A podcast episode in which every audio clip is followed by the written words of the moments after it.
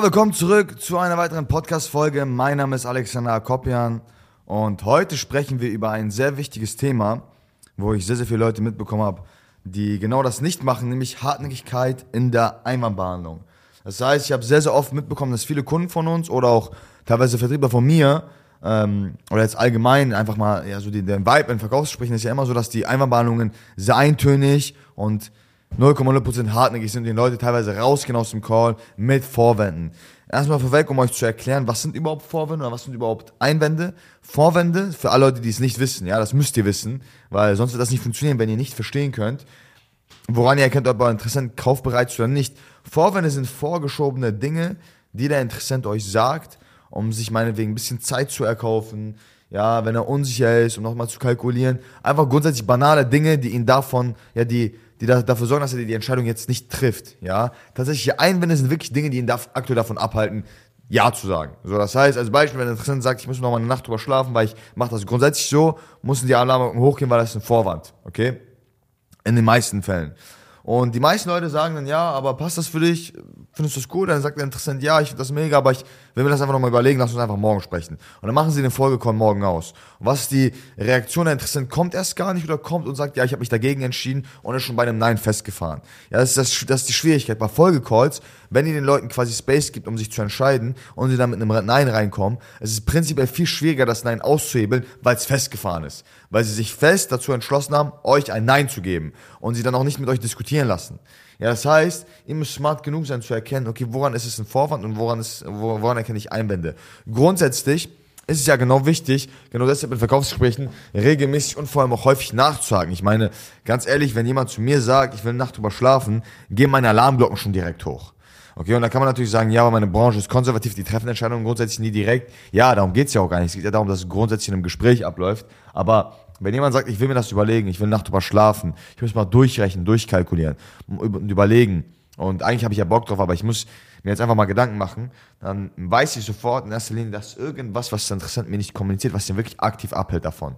So, als Beispiel, ich gebe euch mal ein Szenario mit aus einem ähm, Verkaufsgespräch von mir letztens. Ich hatte da ein Verkaufsgespräch am Abend, das war am Dienstag, da hatten wir übrigens eine Streak, haben wir irgendwie 280k an einem Tag geclosed. Also mittlerweile sind wir auch, ganz witzige Sache, im Februar, äh, wir sind auf 2 Millionen Kurs, das heißt, Januar haben wir 1,8 Millionen gemacht, unser Vertriebsteam und ich, beziehungsweise, und wir haben jetzt im Februar sind wir, wahrscheinlich so, landen wir so bei 2,2, 2,5 eventuell, wenn es gut läuft, wenn unser Dubai-Event nochmal natürlich reinkickt. Wir sind ja übrigens jetzt in Dubai, haben eine Mastermind mit unseren Kunden, aber ich gebe euch mal folgendes Szenario mit. Ich hatte letztens ein Verkaufsgespräch, das war am Dienstag, und da ging es darum, dass, das sind zwei Jungs, die haben mir dann gesagt, hey, wir haben natürlich noch andere Geschäfte, die wir quasi aufbauen und skalieren.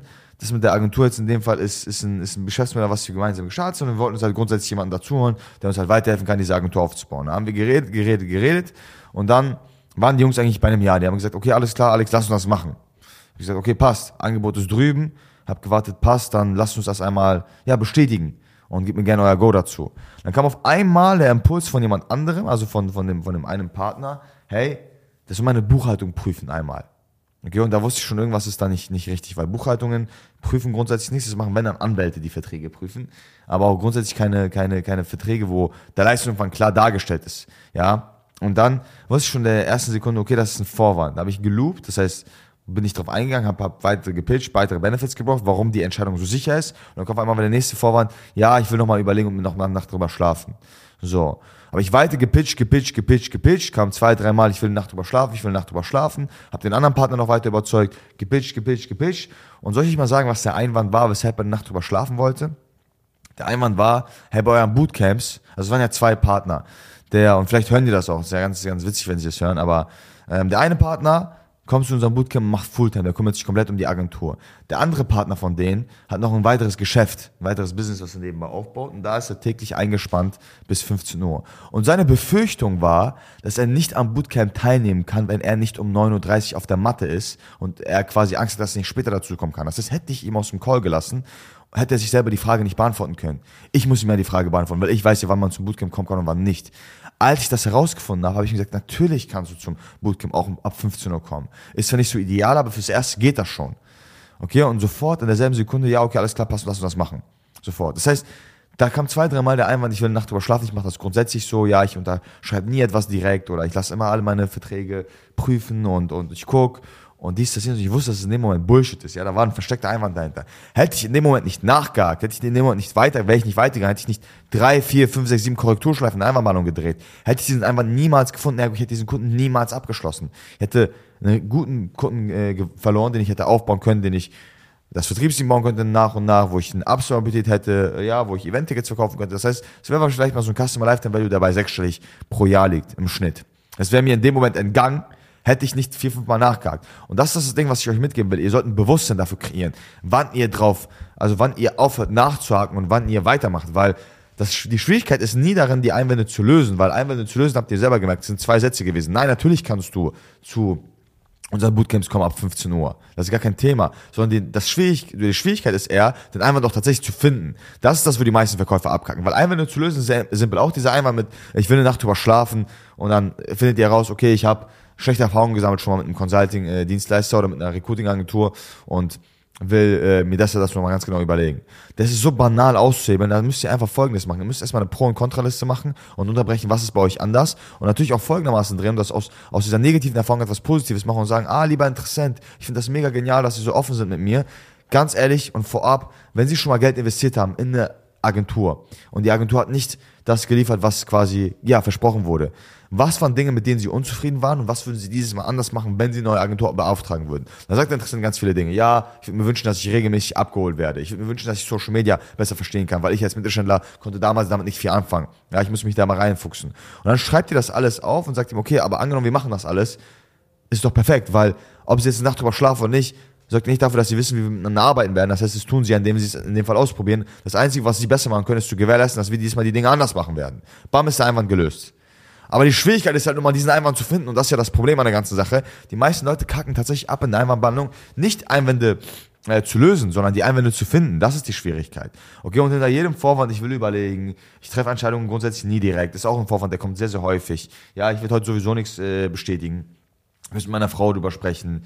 Äh, ich muss mal durchrechnen und durchkalkulieren. Auch in dem Moment, wenn jemand sagt, ich muss durchrechnen, ist der perfekte Moment anzusetzen und zu sagen, ja, lieber Interessent, mir ist es grundsätzlich egal, wie wir da zusammenkommen. Hauptsache, wir kommen zusammen, weil ich habe dann die Gelegenheit, dir weiterzuhelfen. Lass uns doch gemeinsam durchrechnen und schauen, was möglich wäre, weil ich kenne unser Produkt, ich kenne die Zahlen, ich kenne die Art und Weise, wie man es zahlen kann, wie man das finanziell entspannter machen kann für sie, dass sie liquider bleiben über die Zeit hinweg, weil das ist ja sehr, sehr wichtig im Unternehmertum. Ähm, wie können wir uns da einigen? Und dann gibt ihr einen Impuls, wo die Leute quasi mit euch gemeinsam brainstormen und schauen, wie sie es zahlen können. Versteht ihr? Das ist der springende Punkt. Es ist alles grundsätzlich lösbar. Außer die Leute haben kein Geld und ist ein Entscheider und es sind vier, fünf Entscheider insgesamt und sie können auch nicht starten, weil sie jetzt sechs Monate lang in Thailand sind als Beispiel, deswegen können sie nicht anfangen damit.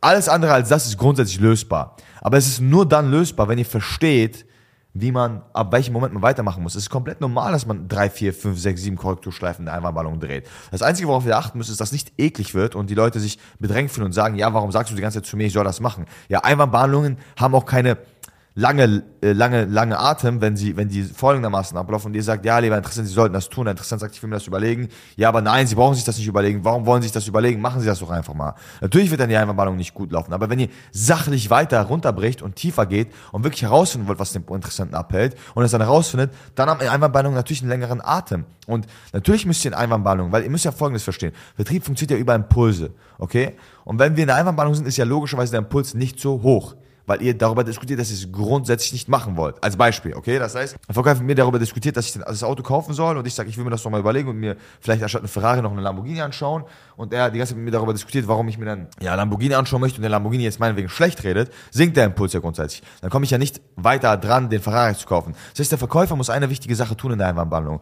um die Leute auf Trab zu halten. Er muss währenddessen immer wieder Pitchpoints droppen. Immer wieder während Einwandbehandlung Benefits bezüglich der Dienstleistung nennen, damit der Impuls weiter aufrechterhalten bleibt, zumindest, bis ihr den Einwand löst, also Einwand findet und ihn dann lösen könnt, oder um den Impuls hochzutreiben, sodass der Einwand ignoriert wird.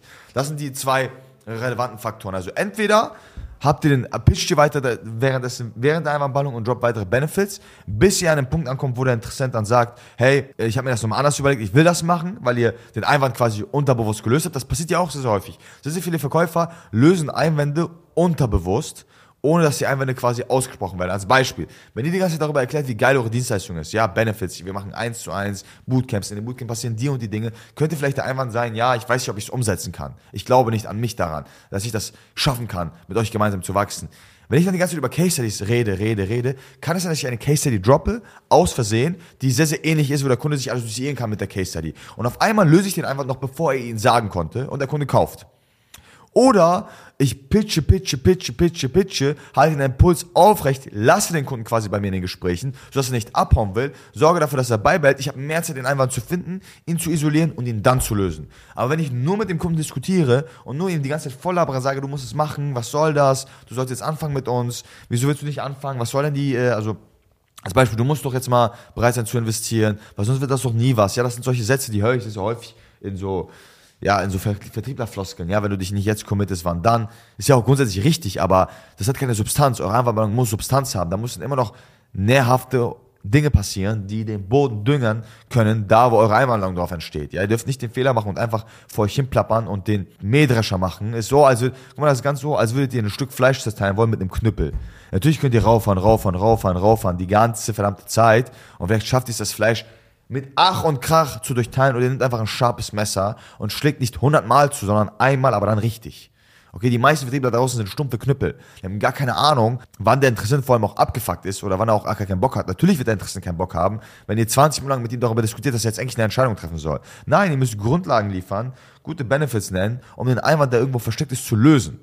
Und nicht einfach nur stumpf drauf rumzudiskutieren mit dem Interessenten. Natürlich haben die Leute keinen Bock, wenn es obvious ist, dass ihr sie closen wollt, sich da closen zu lassen. Niemand ja, kommt einem Löwen nahe genug und lässt und bleibt in Reichweite, wo er gebissen werden könnte. Leute haben immer Abstand davon. Der Löwe kann in dem Moment zubeißen oder der Tiger in dem Fall, wenn er sich ranpirscht. Ja, und nicht, wenn er in Reichweite ist und dann zu dem äh, Interessenten sagt, komm bitte näher, damit ich dich beißen kann. Das wird ja nicht hinhauen. Das heißt, ihr müsst ein bisschen um die Ecke denken und verstehen, dass sobald ihr in der Einwandballung seid, ihr offensichtlicherweise offenlegt, dass ihr direkt in dem Moment einen Abschluss machen wollt. Und ihr müsst auch ein bisschen, das ist auch das Ding an den meisten Verkäufern, sie wirken sehr, sehr needy und, und sie wollen das Gefühl vermitteln, dass sie unbedingt diesen Abschluss brauchen. Versteht mich nicht falsch, ihr sollt das Gefühl haben, ihr sollt wirklich in die Einwandballung gehen und sagen, ey, ich muss den Abschluss machen. Ja, das ist eine gute Mindset-Frage. Aber der Interessent darf es nicht wirken. Fear of Missing Out ist eine sehr, sehr wichtige Sache. Fear of Missing Out kann Druck kreieren, ohne dass der Druck von euch ausgeübt wird. Wenn die meisten Leute sagen, ja, wie kann ich Dringlichkeit in Verkaufssprechen kreieren?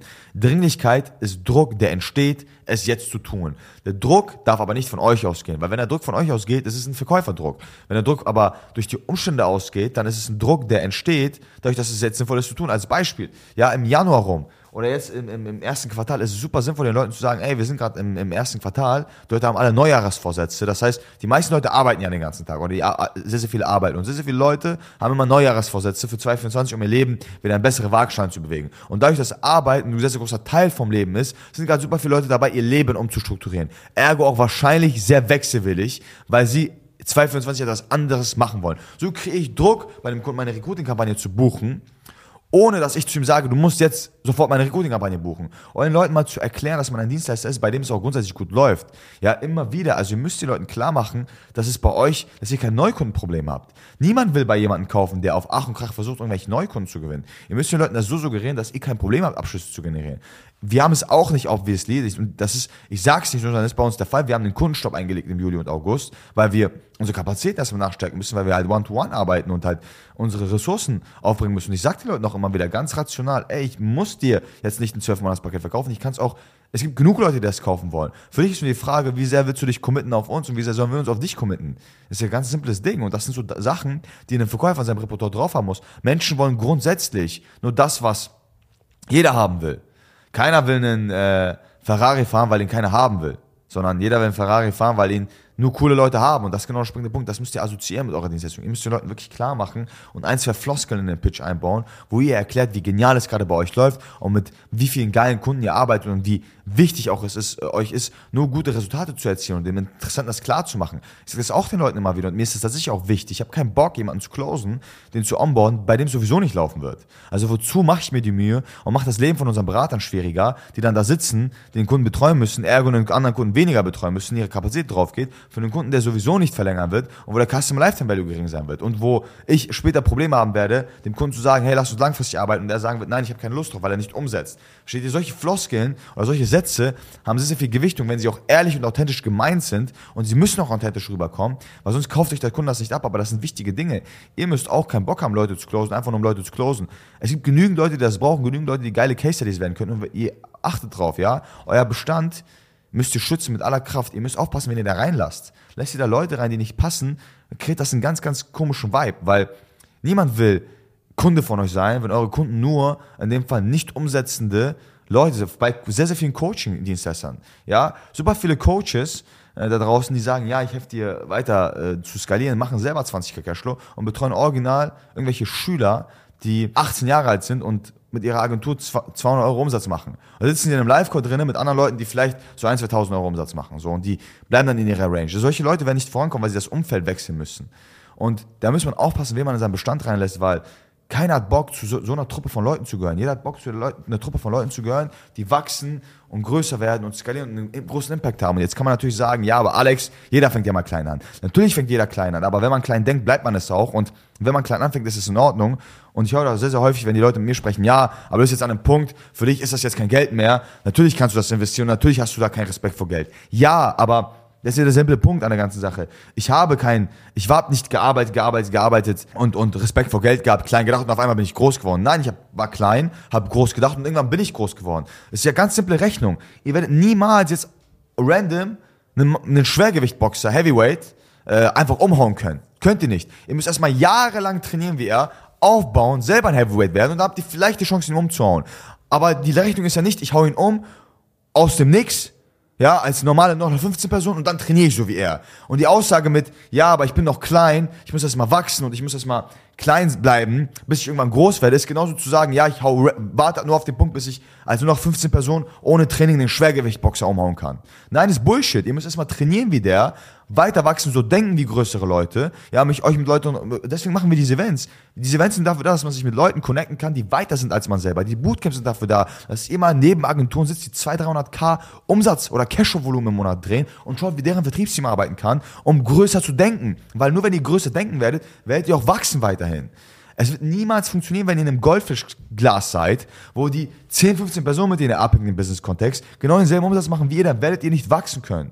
Niemals. Ihr müsst mit Leuten abhängen, die größer sind als ihr, um euch abzuschauen, was machen die? Wie denken die? Weil am Ende des Tages ist finanzieller Outcome ein Endprodukt von der persönlichen Reife, die ihr habt. Der Alex, das ist das Ding. Super viele Leute sagen zu mir auch, oder häufig ich den Einwand, und dann kann ich immer einfach aushebeln, weil das ist, guck mal, das dürft ihr nicht sagen, das ist eine Steilvorlage für Leute, die schon ein bisschen weiter sind, euch sofort in einer Sekunde zu zerfleischen. Wenn jemand sagt, ja, ich weiß, wie ich 100.000 Euro im Monat drehen kann, aber macht 20er Cashflow. So, dann assoziiert das in mir entweder erstmal, ey, der labert gerade dick Scheiße oder der ist faul as fuck. Wenn jemand weiß, wie man 100k im Monat dreht, oder als Beispiel, wie ernst zu nehmen wäre die Aussage zu sagen, ja, ich könnte ja so breit sein und so durchtrainiert sein. Ich weiß, ich kann das, aber ich habe einfach gar keinen Bock drauf. Ist völliger Bullshit. Ist genauso zu sagen, wenn ich sagen würde, ja, ich weiß, wie ich eine Million im Monat verdienen kann, aber ich verdiene gerade nur 5 Euro im Monat, weil ja, ich fange jetzt damit an. Das ist völliger Bullshit. Das ist der, der größte, radikalste Rotz, den ich je in meinem Leben gehört habe.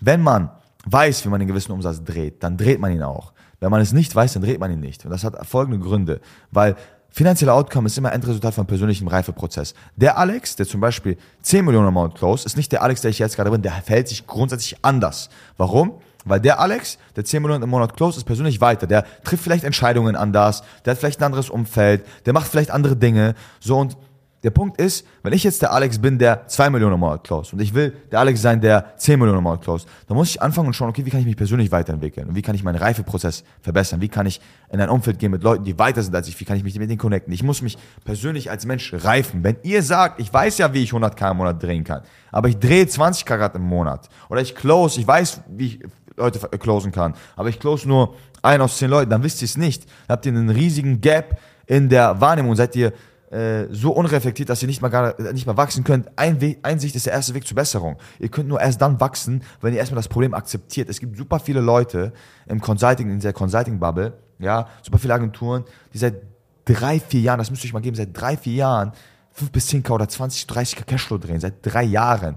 Wir skalieren, wir sind selber seit vier, fünf Jahren am Markt, man. Wir machen, einen, wir machen zwei Millionen im Monat. So, das ist jetzt nicht, um zu sagen, wie toll wir sind, aber Sie verschwenden super viel Zeit und Zeit ist so die, also Zeit ist die wichtigste Ressource.